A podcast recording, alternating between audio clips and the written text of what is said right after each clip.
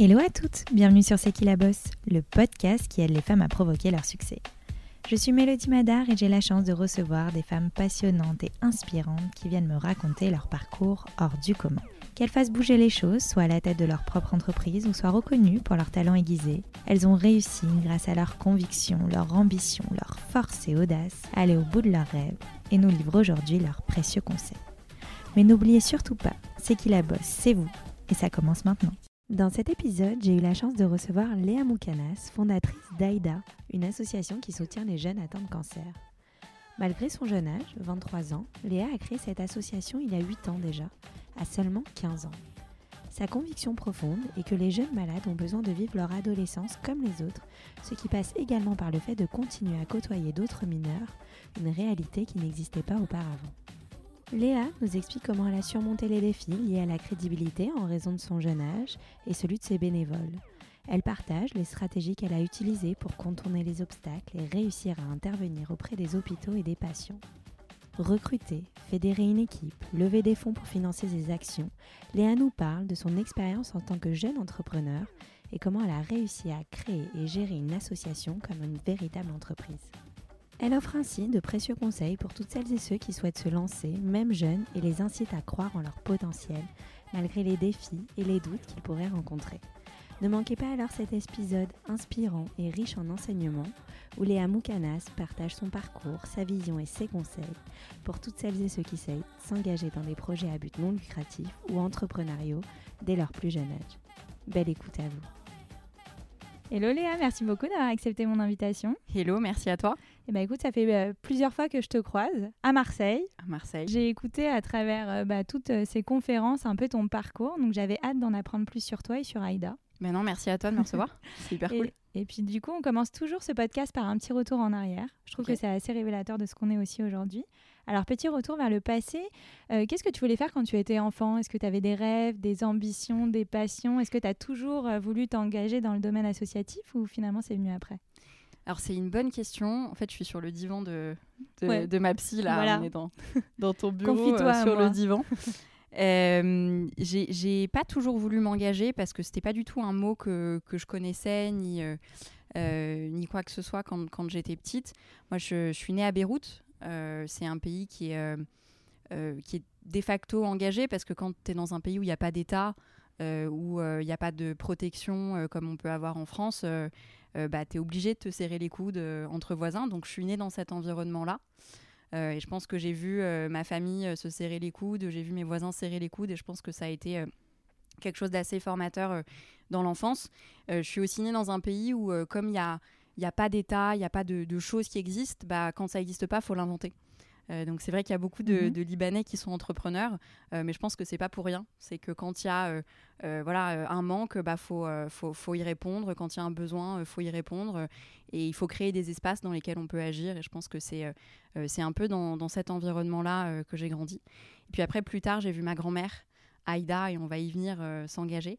Dans des associations. On s'engageait pas forcément avec elle, c'était vraiment son espace à elle, son safe space, mais on la voyait s'engager, on voyait que ça lui faisait du bien. Euh, et donc j'ai un peu grandi euh, dans ça aussi, mais j'ai jamais, euh, à part être, été déléguée de classe, etc., été dans un, dans un mood d'enfant où je voulais créer une association, je voulais m'engager dans, dans l'ESS. C'était pas du tout quelque chose que, que j'envisageais. Et en même temps, quand on me présentait des métiers à l'école, j'avais envie soit de tous les faire, soit d'en faire aucun. donc c'était assez paradoxal. Et quel a été ton parcours? Alors j'ai 23 ans aujourd'hui. Euh, je suis, j'ai créé AIDA quand j'avais 15 ans. Euh, et euh, j'ai fait après Sciences Po à Paris. Enfin, je dis j'ai fait, mais je suis toujours pas diplômée. Donc, je me demandais si tu étais toujours étudiante ou ouais, je suis toujours étudiante. Il va falloir s'y mettre pour, pour qu'on puisse passer au, au stade d'après.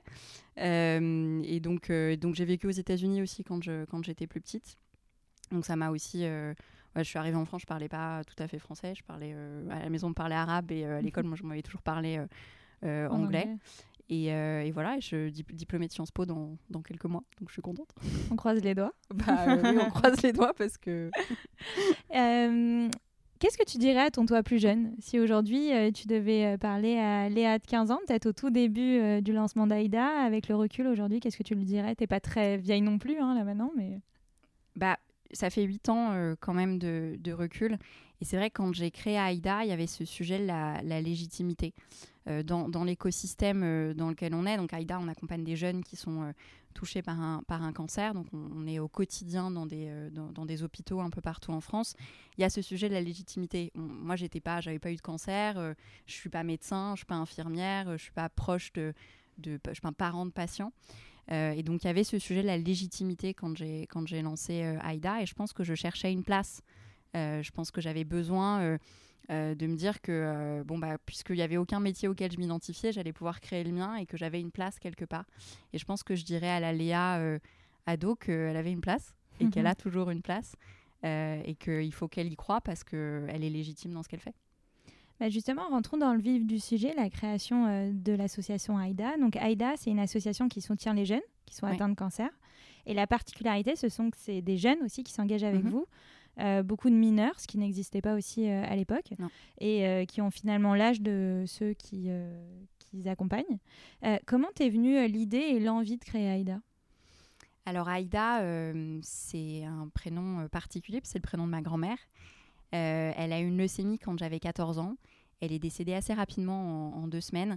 Et moi, à cette époque-là, je n'avais jamais mis les pieds dans un hôpital, je connaissais rien euh, au monde de la santé, euh, j'étais juste une ado euh, de seconde lambda.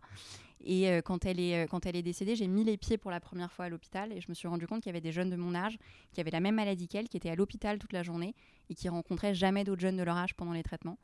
Et ça m'a vachement marqué et je me suis dit, bah, qu'est-ce qu'on peut faire nous à notre échelle? Donc au départ, j'ai essayé de m'engager dans des associations. Donc je les ai contactés. J'ai dit bon, mhm. bonjour à tous, je m'appelle Léa, j'ai 14 ans. Qu'est-ce que je peux faire pour vous aider? Et là, on m'a dit bah en fait, euh, reviens quand tu auras passé ton bac, euh, quand tu seras plus grande, parce que en fait, euh, tu nous sers à rien en étant mineure. Et donc ça m'a vachement marqué. Et avec ma classe de seconde, on s'est dit bah qu'est-ce qu'on peut faire? Et donc on a créé une association à laquelle on a donné le prénom de ma grand-mère qu'on a appelée Aïda pour pouvoir former des jeunes à aller intervenir auprès d'autres jeunes de leur âge hospitalisés. Et à cette époque-là, c'était vraiment la première fois que des mineurs mettaient les pieds à l'hôpital. C'était interdit. Hein. On a dû travailler avec les hôpitaux pour lever ces barrières-là. Et aussi la première fois que beaucoup de jeunes rencontraient d'autres jeunes de leur âge pendant les traitements. C'était pas du tout un truc qui était fréquent. Et aujourd'hui, c'est possible pour d'autres associations euh, maintenant d'engager des mineurs? Alors aujourd'hui, c'est possible pour d'autres associations d'engager des, des, mineurs. C'est même euh, recherché. Quand on a commencé il y a 8 ans, euh, c'était c'était pas du tout c'était même euh, c'était un poids administratif, euh, de responsabilité juridique aussi d'engager des mineurs. Aujourd'hui, les associations cherchent de plus en plus à engager des jeunes. Et je pense qu'on a fait, on a contribué en tout cas à faire évoluer les choses là-dessus. Et à l'hôpital aussi. L'hôpital, c'est un milieu euh, qui est quand même assez fermé. Il y a 8 ans, c'était inconcevable d'avoir des mineurs, même des moins de 20 ans, dans les hôpitaux. Aujourd'hui, on a une liste d'attente d'hôpitaux pour intervenir. On intervient dans une cinquantaine de structures hospitalières en France. Et on en a une vingtaine qui sont en liste d'attente pour qui nous demandent d'intervenir et on attend juste de se développer sur le territoire pour pouvoir y aller.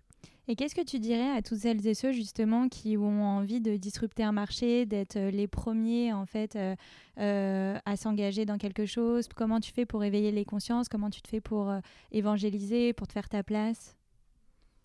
Ah bah ta place tu vas la prendre. Hein. T'attends pas qu'on te la donne déjà.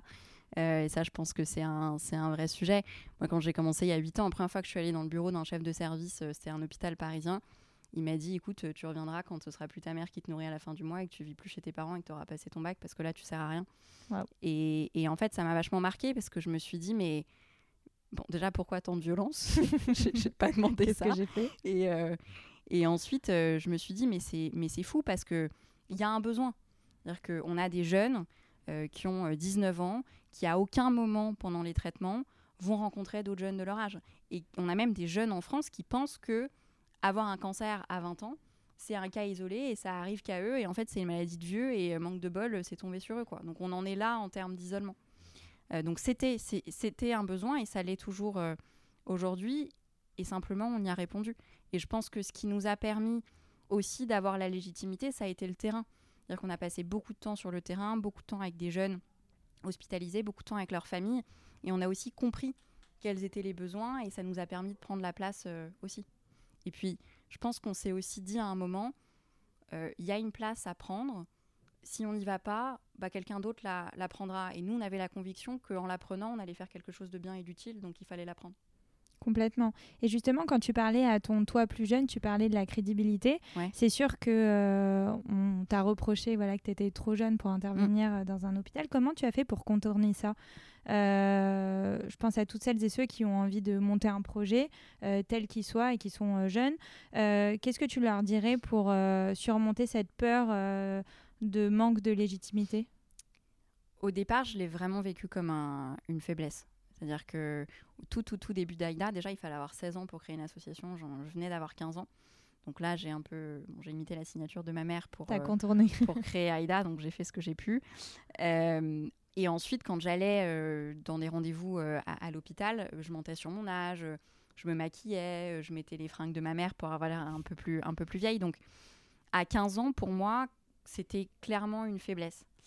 Et en fait, c'est un peu plus tard, je pense un an et demi après, quand on a signé notre premier partenariat avec un hôpital et qu'on a vu que ça marchait, que je me suis rendu compte que c'était une force et qu'il fallait vraiment la valoriser et, appuyer là-dessus. Et que paradoxalement, ce qui nous rendait euh, pas crédibles euh, faisait notre crédibilité après parce euh, on l'assumait totalement. et je pense que c'est le premier conseil que je peux donner, c'est assumer. Et, je pense que nous, ça a vachement débloqué des, trucs quand on, a, quand on a assumé ça. Et puis après, je, je crois qu'il y avait aussi un truc de... Moi, j'ai jamais dit je suis jeune et je m'engage. Juste, il y avait un besoin, euh, je me suis engagée, on a répondu au, truc et, on y allait, quoi. Et je pense qu'il y a aussi sortir, on est dans une société qui nous met vachement dans des cases. T'es une mhm. femme, t'es jeune. Euh, il y a aussi sortir de ces cases-là et dire, bon, bah, en fait, on fait, peu importe qui on est, d'où on vient, on fait parce qu'il y a un besoin auquel il faut répondre, quoi. Ouais, t'inventes ta case. Voilà. Euh, j'aime bien comparer le domaine associatif à l'entreprise. je trouve mm. qu'il y a beaucoup de similitudes. tu dois recruter, tu dois fédérer une équipe, euh, tu dois euh, lever des fonds pour financer tes actions, euh, tu dois structurer et gérer le quotidien. Donc finalement, c'est une véritable entreprise. J'aimerais bien du coup qu'on revienne un peu sur chacun de ces points-là. Aujourd'hui, AIDA, arrête-moi si je me trompe, c'est 30 salariés et plus de 80 000 bénévoles. C'est 30 salariés, c'est 80 000 jeunes qui s'engagent avec AIDA. Et après, c'est 2500 jeunes qu'on envoie dans les hôpitaux, qu'on forme chaque année à intervenir à l'hôpital et donc qui deviennent bénévoles. Et bien justement, comment tu recrutes euh, dans ton équipe et comment tu as réussi à créer et à fédérer une aussi grande communauté? Alors, comment tu recrutes dans l'équipe? Alors, as déjà as des biais de recrutement différents. Tu recrutes pas pareil un bénévole que tu recrutes un salarié, ça c'est important. Euh, les salariés dans l'équipe, euh, bah, on a des, on a des entretiens, si on parle, je sais qu'on a des entrepreneurs euh, qui nous écoutent, donc, donc si on parle vraiment pragmatique, tu, tu, crées un poste, tu fais, tu fais l'entretien. Moi, je suis jamais seule pour les entretiens. On est toujours deux, deux ou trois. Il y a plusieurs, plusieurs rounds d'entretien pour pouvoir le faire. ce que je cherche dans l'équipe quand je recrute, c'est pas la brute qui va tout défoncer, honnêtement, mais c'est déjà la compétence. C'est-à-dire que la différence d'ailleurs entre un bénévole et, et un salarié, c'est qu'un bénévole, tu cherches la motivation, mhm. alors qu'un salarié, tu cherches en premier la compétence. Euh, la deuxième chose, c'est évidemment euh, l'envie de rejoindre une structure et, le fait d'avoir envie euh, d'y travailler, et puis le sens du collectif. Il y a beaucoup de gens qui disent qu'on est une famille, moi j'ai plutôt tendance à dire qu'on est une équipe de foot, de rugby, de tennis, de ce que tu veux, mais, mais, mais on est une équipe, et je pense que si on prend la métaphore du foot, euh, pour marquer un but, il faut savoir se faire des passes. Et moi, je cherche des gens qui savent faire des passes pour, euh, pour être capable de marquer après. Donc ça, c'est quand je recrute euh, des salariés. Et dans les bénévoles, c'est plutôt venez comme vous êtes. Mmh. et donc, on recrute un peu partout. Il y a 80% des jeunes qu'on recrute qui viennent par les réseaux sociaux. on a remarqué que le recrutement par les réseaux sociaux, on avait tendance à attirer plutôt des jeunes de classe moyenne ou de classe moyenne supérieure. Et donc, on a créé des des, sessions d'information et de sensibilisation dans des lycées euh, ou dans des collèges qui sont peut-être un peu moins favorisés euh, ou dans des milieux ruraux, euh, en se disant bah, comment on va aussi chercher des jeunes qui vont peut-être moins s'engager spontanément parce qu'ils ont moins de temps, parce qu'ils ont moins de ressources aussi, Bien sûr. pour leur permettre de pouvoir s'engager. Donc ça, c'est 20% des, des, recrutements qu'on fait. Est-ce que tout le monde peut devenir bénévole? Tout le monde peut devenir bénévole. Nous, les interventions à l'hôpital, elles sont ouvertes de 15 à 25 ans. Donc on forme vraiment les jeunes et on les accompagne dans cette tranche d'âge-là. Mais après, on a des bénévoles plus jeunes et on a des bénévoles plus âgés euh, qui s'engagent avec AIDA euh, sur d'autres sujets. Ça peut être la levée de fonds, ça peut être euh, l'administratif, ça peut être des ventes. Enfin voilà, ça peut être pas mal de, pas mal de choses que, les, que les bénévoles peuvent être amenés à faire. Et ils sont toujours encadrés par des bénévoles qui ont passé un peu plus de temps dans l'association, qui ont été formés et eux-mêmes sont encadrés par des salariés. Donc ça te permet vraiment de faire travailler à la fois des gens dont c'est le métier mhm. et des gens dont c'est l'engagement à côté d'un autre métier. Et justement, en fait, ce sont des bénévoles qui sont jeunes. C'est tout le principe d'Aïda. mais par exemple, il y a des choses qui, moi, personnellement, me touchent. C'est-à-dire que la maladie et les enfants, c'est des choses qui sont assez sensibles pour moi. Je trouve que les hôpitaux aussi, c'est pas mal anxiogène. On n'y va jamais pour des bonnes raisons en général. et comment tu fais pour que. Enfin, est-ce que ces jeunes sont accompagnés aussi parce que ils doivent pas toujours voir des choses euh, toutes roses euh, en fait quand on va dans les hôpitaux, quand on aide euh, et qu'on accompagne et qu'on rend visite à des enfants atteints de cancer? Ça doit pas être facile quand on rentre chez soi. Est-ce qu'ils ont un, soutien? Alors c'est une excellente question et c'est valable et pour les salariés et pour les bénévoles. Pour les salariés, nous, moi je crois beaucoup que quand on accompagne d'autres gens qui vont pas forcément bien, euh, faut soi-même être euh, accompagné et qu'on n'apprend pas ça, enfin ça tombe pas du ciel et on claque pas des doigts euh, pour savoir accompagner.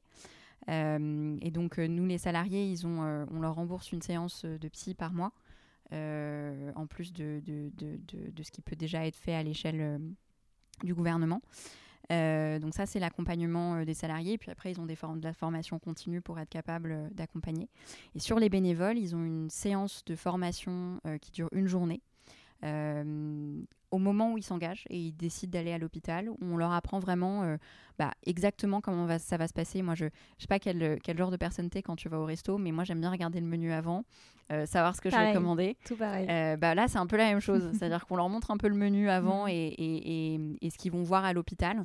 on leur, évidemment, transmet les valeurs d'Aïda, mais surtout, on leur raconte comment ça va se passer.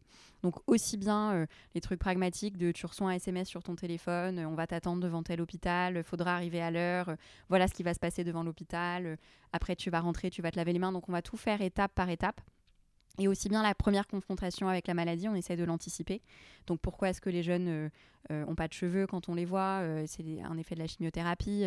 Pourquoi est-ce que ils sont peut-être plus fatigués? Pourquoi est-ce que peut-être qu'ils vont être un peu en tension quand tu vas arriver à mmh. l'hôpital? Donc on essaye de les préparer à ces situations-là pour que le menu ils puissent l'avoir choisi avant et puisse y être préparé. Euh, donc ça, c'est un autre élément. Et puis le troisième élément, c'est qu'eux aussi sont suivis. Euh, on a une psychologue qui s'appelle Emma qui travaille avec nous sur les formations, euh, qui anime les formations, mais qui se charge aussi de suivre les bénévoles après. Donc ils ont un entretien avec elle après leur première intervention à l'hôpital, et puis après, elle est à leur disposition tout au long de leur engagement avec Aïda, et ils ont ce suivi. Et toi, comment tu fais? Comment ça s'est passé ta première confrontation Alors moi, ma première confrontation euh, à, l'hôpital, c'était avec une jeune qui s'appelle Justine.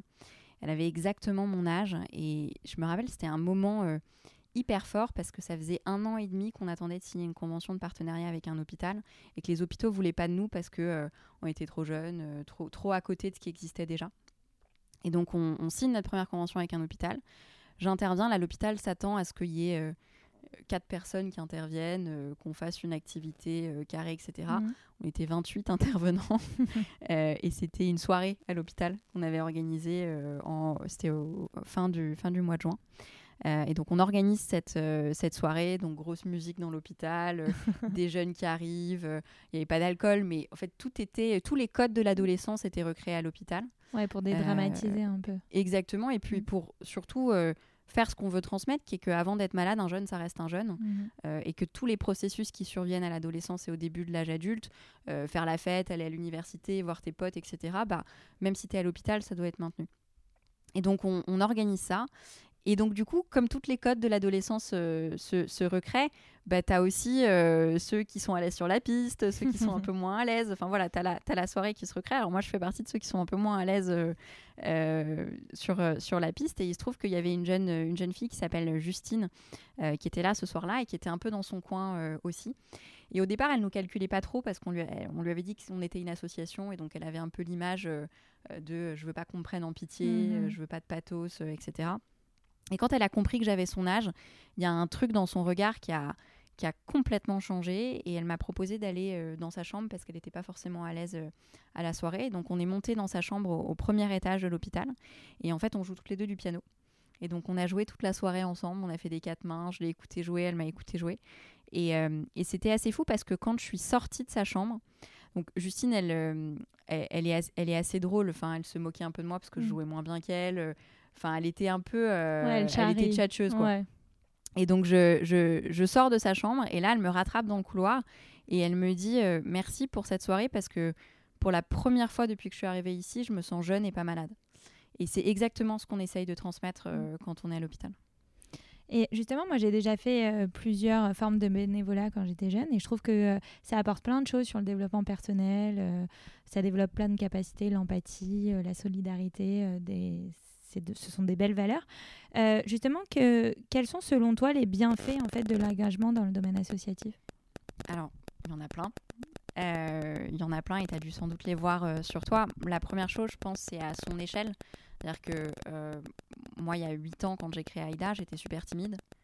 Euh, quand je récitais une poésie en cours, je devais me lever, fermer les yeux euh, et réciter ma poésie parce que je ne pouvais pas supporter que toute la classe me, regarde. C'était trop dur pour moi.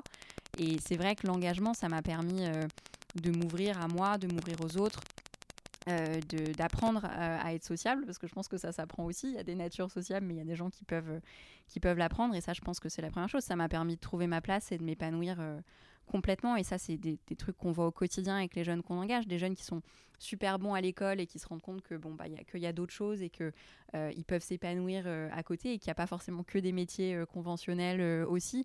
d'autres jeunes qui au contraire c'est une cata à l'école mais qui se rendent compte que bon bah il y a plus que ça et qu'en en fait ils peuvent totalement exceller ou, être bons ou juste prendre du plaisir dans, dans l'engagement à côté et qui sont capables euh, de faire quelque chose. Euh, et je pense que ça donne confiance en soi et c'est responsabilisant euh, aussi. Ça, je pense que c'est la première chose. Et puis nous, on a un engagement particulier qui est l'engagement pour la santé.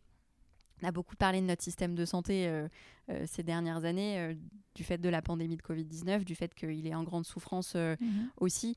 Et moi, j'ai la conviction que l'engagement en santé, c'est un dispositif de santé publique. Les jeunes, quand ils s'engagent avec AIDA au départ, il y a 9% d'entre eux qui disent Moi, la santé, ça m'intéresse.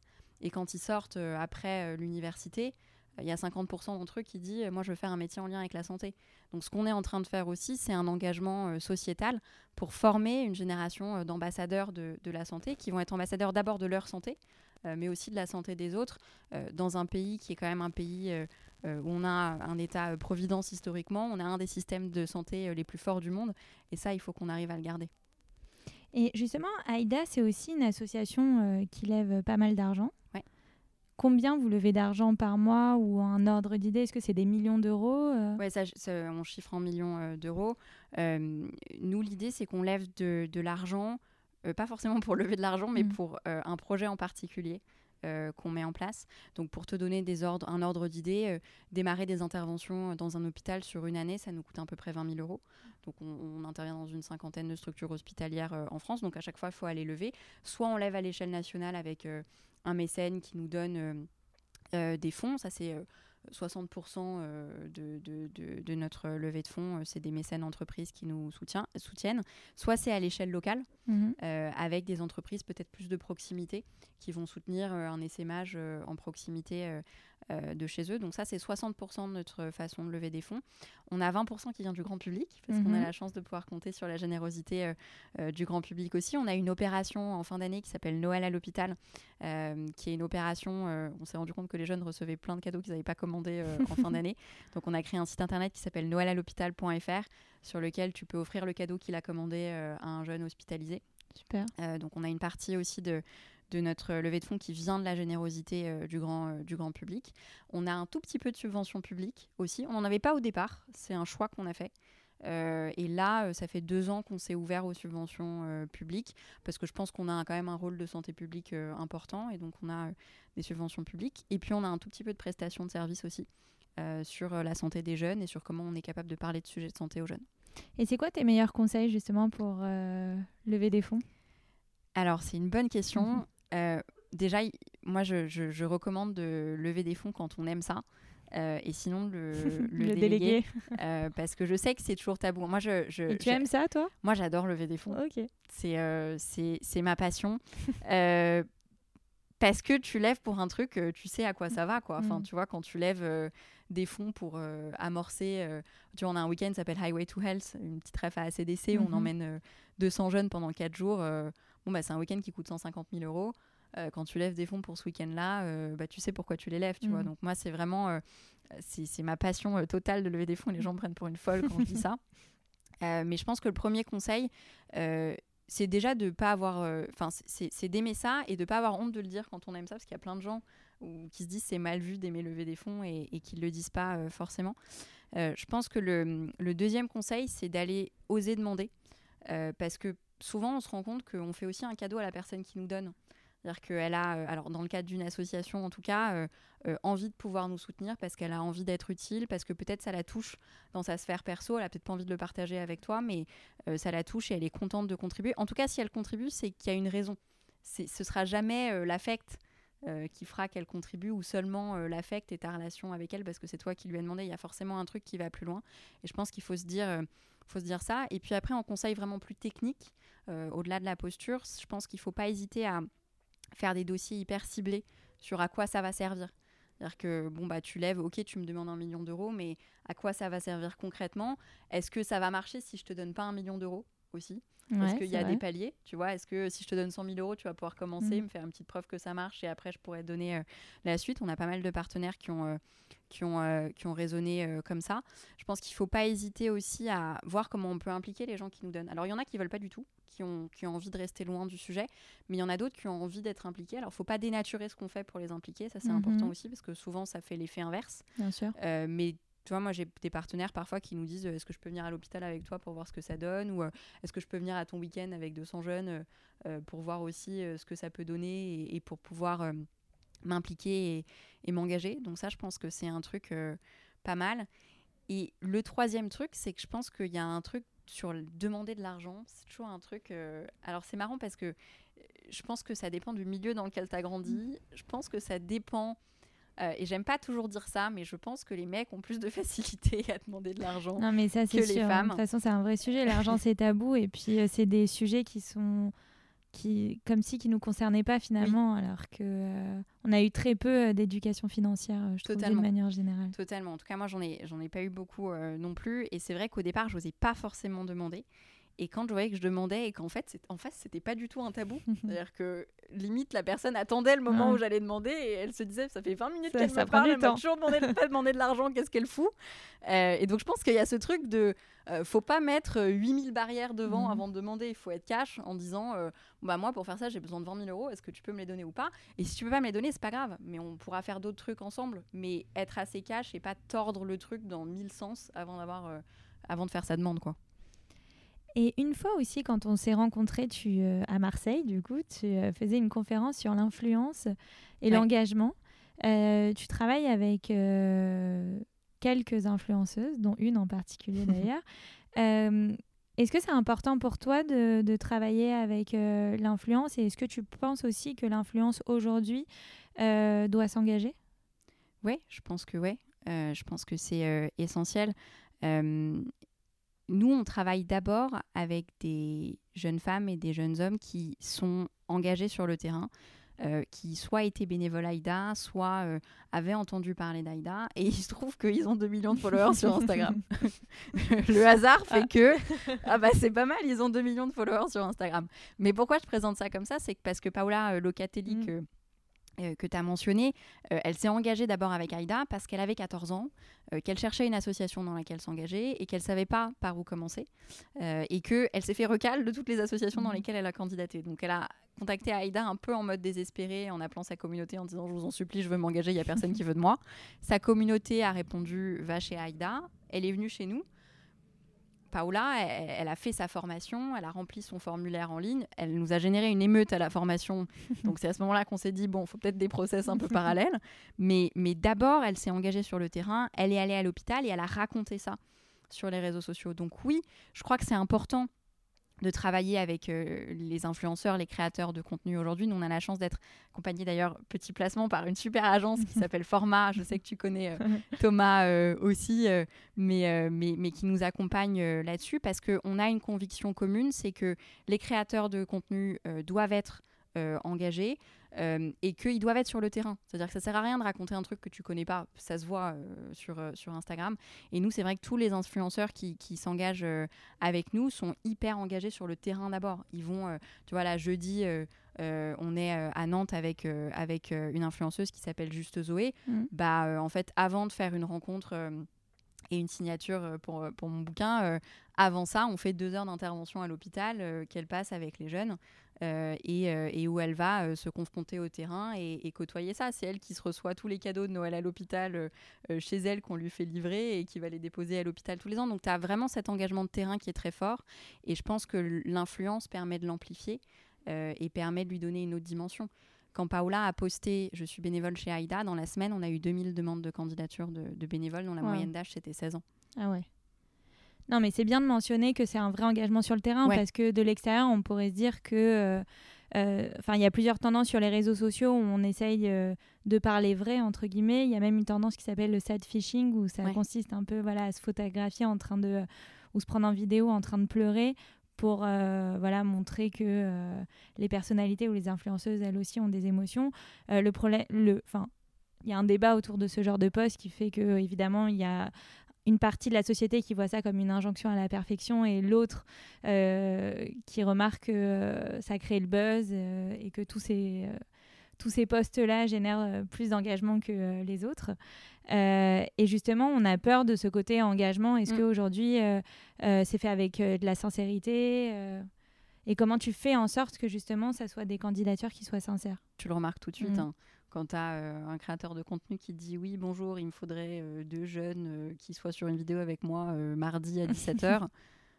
bon, hmm. voilà, tu te poses quelques questions. Ça t'est déjà arrivé? Ouais, ça m'est déjà arrivé, bien sûr. Ça m'est déjà arrivé ça, et ça, ça, continue à nous arriver aujourd'hui. Je crois que la sincérité, elle est d'abord dans la, rencontre que tu vas faire avec la personne que tu as en hmm. face, parce qu'avant d'être des créateurs de contenu, c'est des êtres humains. Hmm. Donc en fait, tu vas boire un café, euh, et puis si ça match, ça match. Si ça matche pas, ça matche pas. Mais, mais donc je pense que c'est ça le, le, premier vecteur. Et c'est comme ça, il n'y a pas de processus de recrutement euh, euh, type. C'est vraiment, tu, tu, tu, tu, te rencontres et, et, puis si ça match, ça crée quelque chose.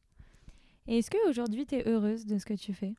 Ouais, aujourd'hui, je suis, on est vraiment sur le divan de, de ouais. oui, aujourd'hui, je suis heureuse. Ouais, ouais. Je, suis, je pense que ça m'a mis du temps. Ça m'a pris du temps avant de d'arriver à ça parce que je pense que quand tu entreprends, tu es dans cette espèce de spirale du toujours plus. Euh, de ok, tu as franchi euh, un escalier, une, enfin une marche de l'escalier, mais en fait, c'est quand la marche d'après? Mhm. Et dans, cette espèce de roue du hamster où tu t'arrêtes euh, tu t'arrêtes jamais. Et puis, tu es aussi dans ce, dans ce truc toujours de légitimité, de place, de t'es où là-dedans, où est-ce qu'on t'attend, où est-ce que toi tu as envie d'être, comment tu arrives à jongler entre les deux. Et je pense que oui, je peux dire que je suis heureuse euh, aujourd'hui parce que je crois que j'ai compris déjà qu'il y avait là où la société t'attend, puis là, tu as là où tu as envie d'être. Bon, et en fait, parfois, c'est pas au même endroit, mais c'est pas grave. et tant que tu es là où tu as envie d'être, tu es là où euh, tu te sens à ta place, tu es là où tu fais du bien aussi autour de toi et tu sens que tu as de l'impact et tu es efficace. Euh, je pense que c'est une question d'équilibre et que quand cet équilibre-là, il, est il est atteint ou il est presque atteint, bah, tu es heureuse. quoi. et c'est quoi la clé du succès d'Aïda, selon toi? Ce qui est propre à vous et qui fait aujourd'hui euh, son succès C'est une bonne question. Je pense que c'est ce mouvement de dizaines de milliers de jeunes qui s'est engagé sans trop attendre en retour, mais juste en ayant envie d'avoir de, l'impact et qui, en s'engageant, a aussi trouvé sa place. En fait, ça a créé un espèce de cercle vertueux où euh, un jeune lambda qui s'est engagé s'est senti utile sur le terrain et à côté de ça, euh, bah, il a embarqué tous ses potes à côté parce que ça lui a fait vachement de bien. Quoi.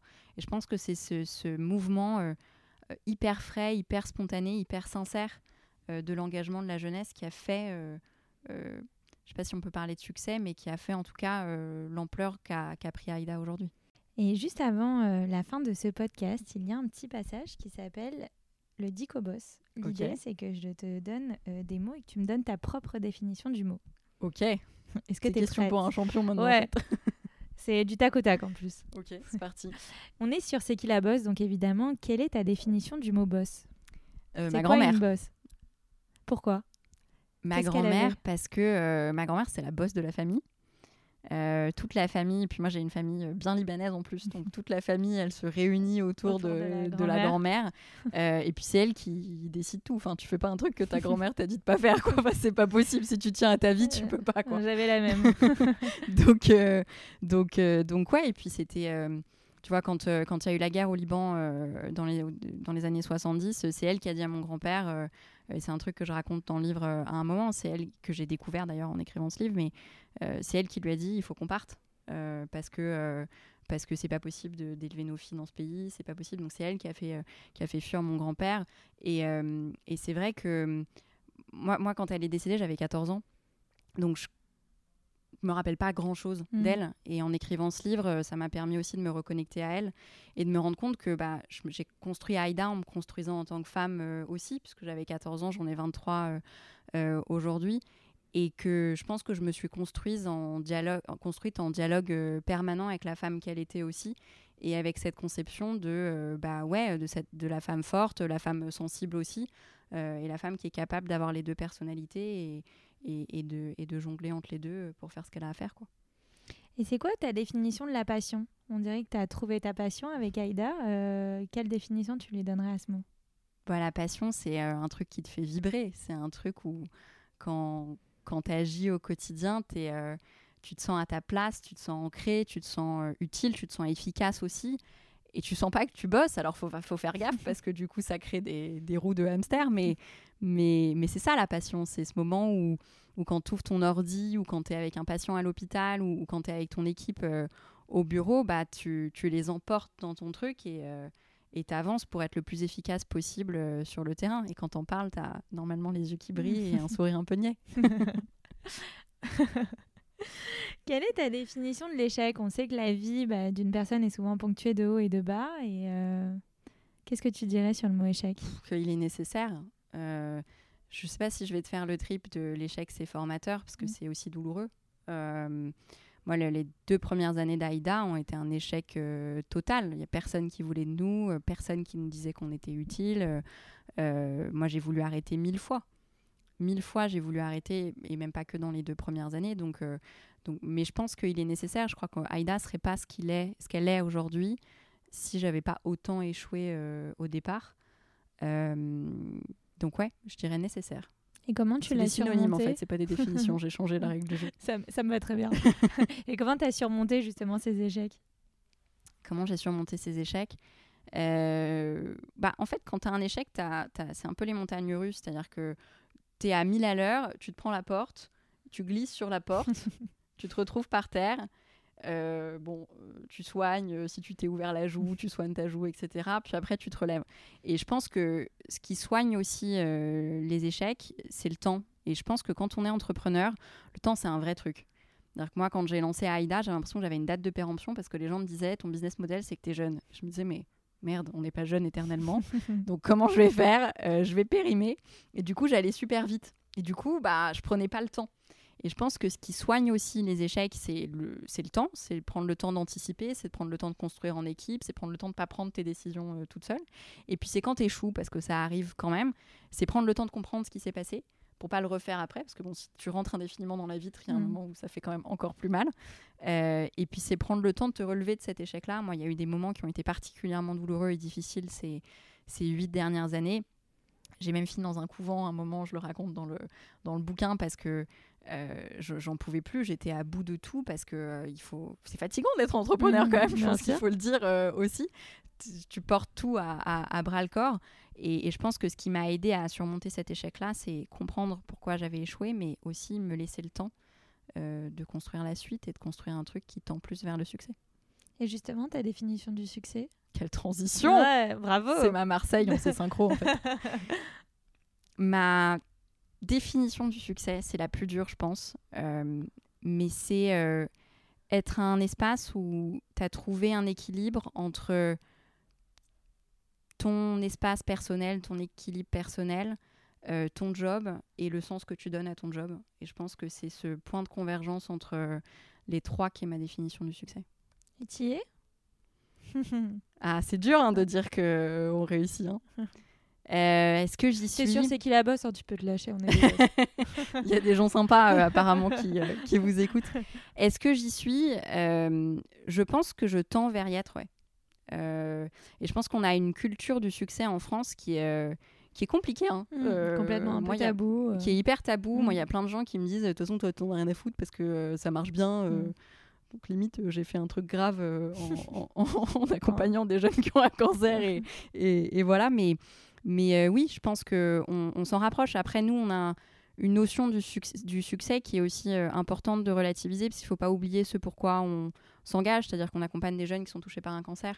Donc, il est où le succès là-dedans? Est-ce mmh. que c'est quand tu permets aux jeunes de, de, rebondir et de se construire après? Est-ce que c'est un monde où il n'y a plus de cancer peut-être un mmh. jour? Est-ce que c'est donc je pense que la notion de succès, elle est elle est toujours à, relativiser. Et c'était la maman d'un d'un patient euh, qui est décédé malheureusement, qui s'appelle euh, qui s'appelait Ethan, qui m'avait dit ça euh, un jour, qui m'avait dit lui, bon bah en fait, il est à la fin de sa vie, il va il va mourir et tu te serviras de sa mort pour réussir. Et je crois que j'avais j'avais toujours eu ça en tête parce que je m'étais dit bon déjà le, courage d'une mère de, de, dire ça en mode mmh. tu dois puiser l'énergie dans, dans, cette injustice mhm. pour pouvoir te battre et, y arriver. Et je crois que je garde cette définition du succès depuis. C'est euh, aller puiser dans l'injustice, aller puiser aussi dans, dans, dans, tout, ce que, tout ce en quoi tu n'adhères pas et tout ce qui te révolte au quotidien pour aller placer un curseur au-dessus. quoi. La résilience. Ouais. Même si les Libanais, on a parfois un peu du mal avec le mot, euh, le mot résilience, mais ouais, c'est la définition de la résilience. Mais justement, euh, tu parlais euh, rapidement d'un un monde où il n'y a plus de cancer. Est-ce que AIDA finance aussi la recherche contre le cancer, en plus d'accompagner les jeunes? Alors, on a financé à une époque, mhm. tu as raison. on a financé au tout début d'AIDA la recherche. on est revenu là-dessus parce qu'on considère que c'est pas notre job, mhm. que c'est le job de l'État. Mhm. Euh, parce que quand toi tu donnes un million d'euros, euh, l'État peut donner 25 euh, ou 30 millions par an. Et la recherche, c'est comme un désert que tu arroses. donc il vaut mieux l'arroser avec 30 millions d'euros que l'arroser avec un million d'euros. Donc on, est revenu là-dessus. On a beaucoup travaillé en revanche et, et œuvré pour que, pour que ce soit pas que les associations qui financent. Il y a des associations qui font un super boulot encore là-dessus et, et des grands exemples d'avancées de recherche. Je pense à, au Téléthon, à la FM Téléthon, qui ont vachement fait euh, œuvrer et avancer euh, là-dessus. Mais je pense que euh, la recherche, c'est un service public et qu'il ne faut pas l'oublier. Et eh ben, sur ces belles paroles, peux-tu me donner un dernier conseil, un mantra, une citation, quelque chose qui t'anime au quotidien et que tu pourrais nous partager pour le mot de la fin? Alors moi, quand quelques mois après le décès de ma grand-mère, on m'a offert un petit carnet euh, qui était un carnet euh, sur lequel on m'a dit tu peux écrire tout ce que tu vis au quotidien en tant qu'entrepreneur euh, parce que ça te vide la tête avant de dormir. Et donc c'est ce que je fais tous les soirs avant de dormir. J'écris une petite demi-heure sur ce petit carnet-là et ça me vide bien la tête. et sur ce carnet, le titre du carnet, c'est Le futur appartient à ceux qui croient en leurs rêves. Et je pense qu'on peut finir là-dessus. Eh ben, c'est très beau. Drop the mic. Merci beaucoup, Léa, pour ton temps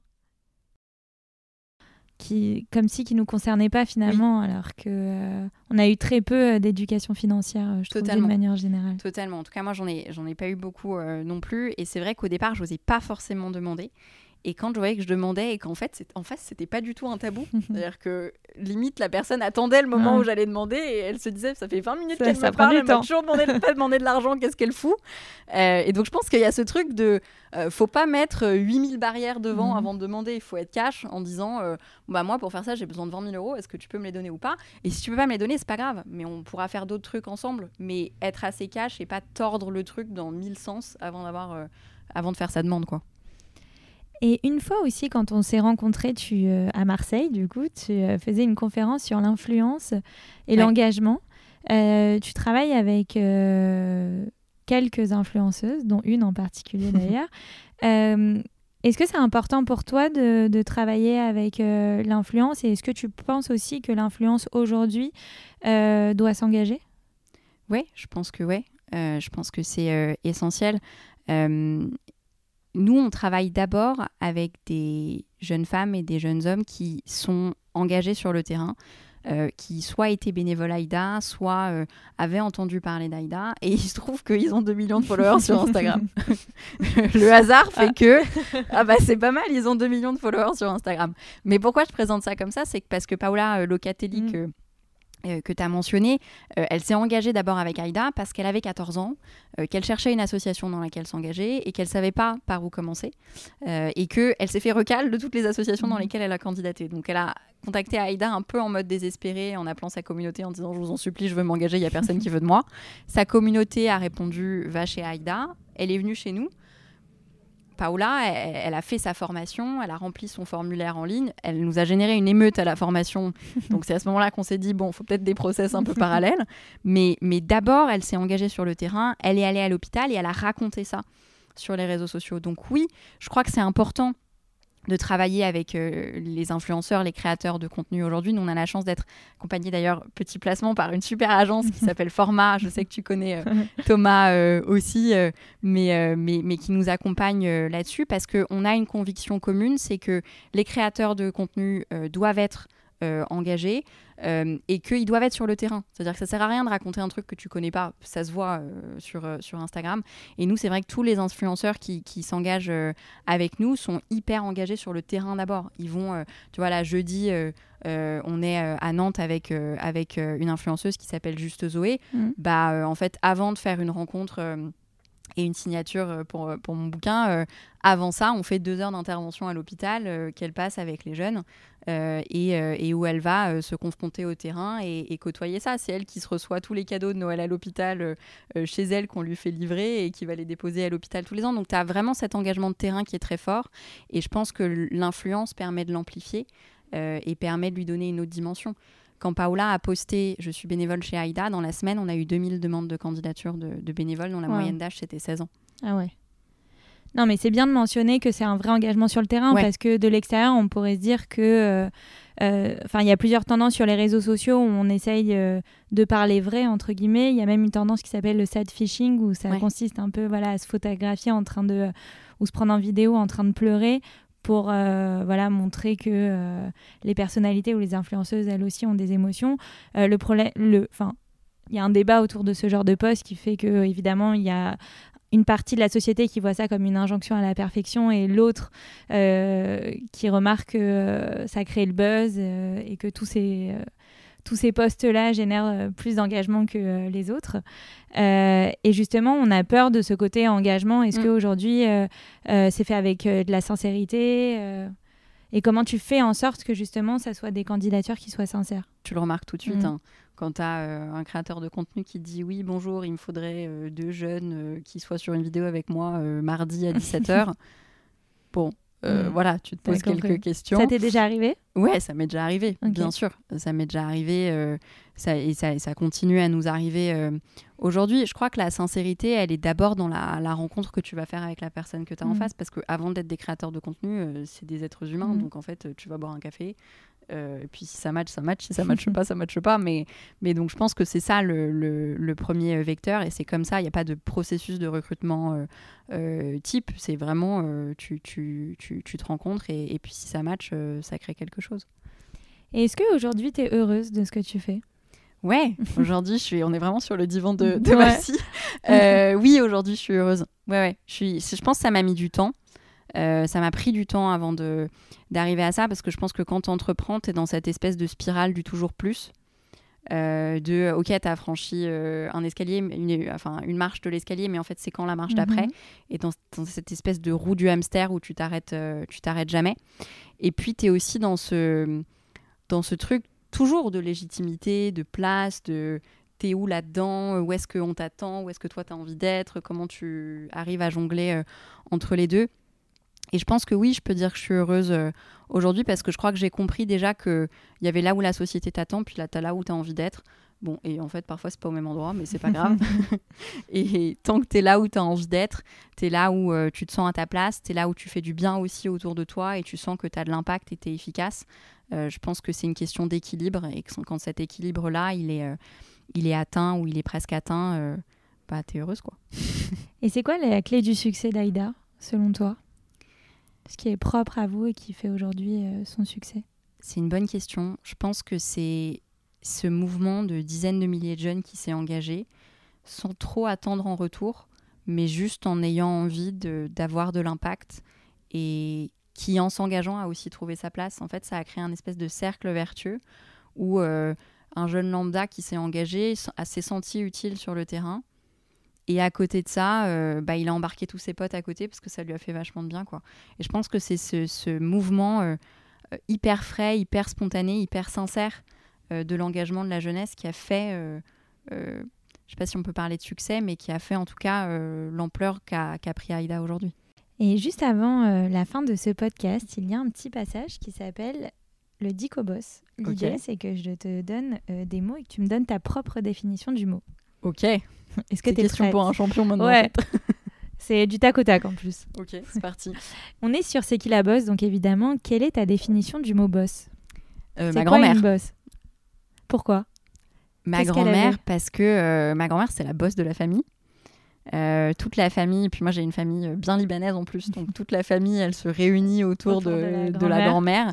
Euh, et puis c'est elle qui décide tout. Enfin, tu fais pas un truc que ta grand-mère t'a dit de pas faire, quoi. c'est pas possible. Si tu tiens à ta vie, tu peux pas, quoi. J'avais la même.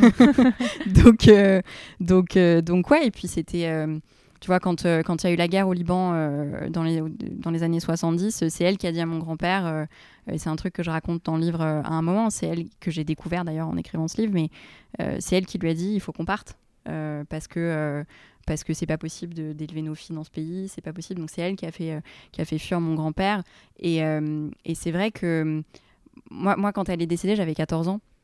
Donc je me rappelle pas grand chose mm. d'elle. Et en écrivant ce livre, euh, ça m'a permis aussi de me reconnecter à elle et de me rendre compte que bah, j'ai construit Aïda en me construisant en tant que femme euh, aussi, puisque j'avais 14 ans, j'en ai 23 euh, aujourd'hui.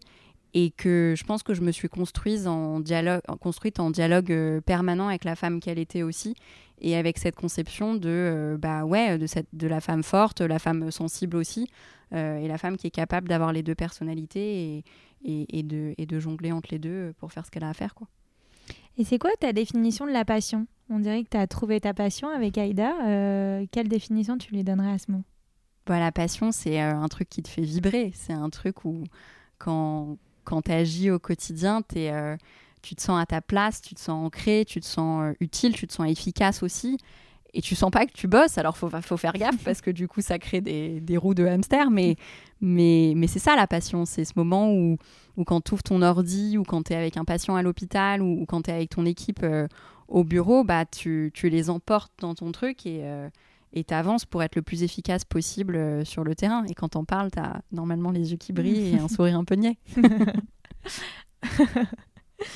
Quelle est ta définition de l'échec? On sait que la vie bah, d'une personne est souvent ponctuée de haut et de bas. Et euh, qu'est-ce que tu dirais sur le mot échec? Qu'il est nécessaire. Euh, je ne sais pas si je vais te faire le trip de l'échec, c'est formateur, parce que mm. c'est aussi douloureux. Euh, moi, les deux premières années d'Aïda ont été un échec total. Il n'y a personne qui voulait de nous, personne qui nous disait qu'on était utile. moi, j'ai voulu arrêter mille fois mille fois j'ai voulu arrêter et même pas que dans les deux premières années donc, euh, donc mais je pense qu'il est nécessaire. Je crois qu'Aïda serait pas ce qu'il est ce qu'elle est aujourd'hui si j'avais pas autant échoué euh, au départ. Euh, donc ouais je dirais nécessaire. Et comment tu l'as surmonté en fait c'est pas des définitions j'ai changé la règle du jeu. Ça, ça me va très bien. Et comment tu as surmonté justement ces échecs? Comment j'ai surmonté ces échecs? Bah, en fait, quand tu as un échec, c'est un peu les montagnes russes. C'est-à-dire que tu es à 1000 à l'heure, tu te prends la porte, tu glisses sur la porte, tu te retrouves par terre. Euh, bon, euh, tu soignes, euh, si tu t'es ouvert la joue, tu soignes ta joue, etc. Puis après, tu te relèves. Et je pense que ce qui soigne aussi les échecs, c'est le temps. Et je pense que quand on est entrepreneur, le temps, c'est un vrai truc. Que moi, quand j'ai lancé AIDA, j'avais l'impression que j'avais une date de péremption parce que les gens me disaient ton business model, c'est que tu es jeune. Je me disais, mais merde, on n'est pas jeune éternellement. donc comment je vais faire? Euh, Je vais périmer. Et du coup, j'allais super vite. Et du coup, bah, je prenais pas le temps. Et je pense que ce qui soigne aussi les échecs, c'est le, le temps, c'est prendre le temps d'anticiper, c'est prendre le temps de construire en équipe, c'est prendre le temps de pas prendre tes décisions euh, toute seule. Et puis c'est quand tu échoues, parce que ça arrive quand même, c'est prendre le temps de comprendre ce qui s'est passé, pour pas le refaire après, parce que bon, si tu rentres indéfiniment dans la vitre, il y a un mm. moment où ça fait quand même encore plus mal. Euh, et puis c'est prendre le temps de te relever de cet échec-là. Moi, il y a eu des moments qui ont été particulièrement douloureux et difficiles ces, ces huit dernières années. J'ai même fini dans un couvent un moment, je le raconte dans le, dans le bouquin, parce que euh, j'en pouvais plus, j'étais à bout de tout, parce que euh, il faut... c'est fatigant d'être entrepreneur mm, quand même, je pense qu'il faut le dire aussi tu portes tout à, bras le corps. Et, je pense que ce qui m'a aidé à surmonter cet échec-là, c'est comprendre pourquoi j'avais échoué, mais aussi me laisser le temps euh, de construire la suite et de construire un truc qui tend plus vers le succès. Et justement, ta définition du succès? Quelle transition Ouais, bravo C'est ma Marseille, on s'est synchro en fait. ma définition du succès, c'est la plus dure, je pense. Euh, mais c'est euh, être un espace où tu as trouvé un équilibre entre ton espace personnel, ton équilibre personnel, euh, ton job et le sens que tu donnes à ton job. Et je pense que c'est ce point de convergence entre les trois qui est ma définition du succès. Et tu y es? Ah, c'est dur hein, de dire qu'on réussit. Hein. Euh, est-ce que j'y suis C'est sûr, c'est qui la bosse, hein, tu peux te lâcher. On Il y a des gens sympas euh, apparemment qui, euh, qui, vous écoutent. Est-ce que j'y suis Je pense que je tends vers y être, ouais. et je pense qu'on a une culture du succès en France qui est qui est compliquée. Hein. Mmh, complètement un peu tabou. Qui est hyper tabou. Moi, il y a mmh. plein de gens qui me disent, de toute façon, toi, t'en as rien à foutre parce que ça marche bien. Mmh. Donc limite, j'ai fait un truc grave en, accompagnant des jeunes qui ont un cancer et, et, et voilà. Mais mais euh, oui, je pense qu'on on, s'en rapproche. Après, nous, on a une notion du, succès, du succès qui est aussi euh, importante de relativiser, parce qu'il ne faut pas oublier ce pourquoi on s'engage, c'est-à-dire qu'on accompagne des jeunes qui sont touchés par un cancer. Donc, euh, il est où le succès là-dedans? Est-ce mmh, que c'est quand tu permets aux jeunes de, de, rebondir et de se construire après? Est-ce que c'est un monde où il n'y a plus de cancer peut-être un mmh. jour? Est-ce que c'est donc je pense que la notion de succès, elle est, elle est toujours à, à relativiser. Et c'était la maman d'un d'un patient euh, qui est décédé malheureusement, qui s'appelait euh, qui s'appelait Ethan, qui m'avait dit ça euh, un jour, qui m'avait dit lui, bon bah en fait, il est à la fin de sa vie, il va, il va mourir et tu te serviras de sa mort pour réussir. Et je crois que j'avais, j'avais toujours eu ça en tête parce que je m'étais dit, bon, déjà, le, courage d'une mère de, de, dire ça en mode, mmh. tu dois puiser l'énergie dans, dans, cette injustice mmh. pour pouvoir te battre et, et, y arriver. Et je crois que je garde cette définition du succès depuis c'est euh, aller puiser dans euh, l'injustice, aller puiser aussi dans, dans, tout ce que tout ce en quoi tu n'adhères pas et tout ce qui te révolte au quotidien pour aller placer un curseur euh, au-dessus quoi. La résilience. Ouais. Même si les Libanais, on a parfois un peu du mal avec le mot, euh, le mot résilience, mais ouais, c'est la définition de la résilience. Mais justement, euh, tu parlais euh, rapidement d'un un monde où il n'y a plus de cancer. Est-ce que AIDA finance aussi la recherche contre le cancer, en plus d'accompagner les jeunes? Alors, on a financé à une époque, mhm. tu as raison. on a financé au tout début d'AIDA la recherche. on est revenu là-dessus parce qu'on considère que c'est pas notre job, mhm. que c'est le job de l'État. Mhm. Euh, parce que quand toi tu donnes un million d'euros, euh, l'État peut donner 25 euh, ou 30 millions par an. Et la recherche, c'est comme un désert que tu arroses. et donc il vaut mieux l'arroser avec 30 millions d'euros que l'arroser avec un million d'euros. Donc on, est revenu là-dessus. On a beaucoup travaillé en revanche et, et œuvré pour que, pour que ce soit pas que les associations qui financent. Il y a des associations qui font un super boulot encore là-dessus et, et des grands exemples d'avancées de recherche. Je pense à, au Téléthon, à la FM Téléthon, qui ont vachement fait euh, œuvrer et avancer euh, là-dessus. Mais je pense que euh, la recherche, c'est un service public et qu'il ne faut pas l'oublier. Eh ben, sur ces belles paroles, peux-tu me donner un dernier conseil, un mantra, une citation, quelque chose qui t'anime au quotidien et que tu pourrais nous partager pour le mot de la fin? Alors moi, quand quelques mois après le décès de ma grand-mère, on m'a offert un petit carnet euh, qui était un carnet euh, sur lequel on m'a dit tu peux écrire tout ce que tu vis au quotidien en tant qu'entrepreneur euh, parce que ça te vide la tête avant de dormir. Et donc c'est ce que je fais tous les soirs avant de dormir. J'écris une petite demi-heure sur ce petit carnet-là et ça me vide bien la tête. et sur ce carnet, le titre du carnet, c'est Le futur appartient à ceux qui croient en leurs rêves. Et je pense qu'on peut finir là-dessus. Eh ben, c'est très beau. Drop the mic. Merci beaucoup, Léa, Merci pour ton à toi. temps.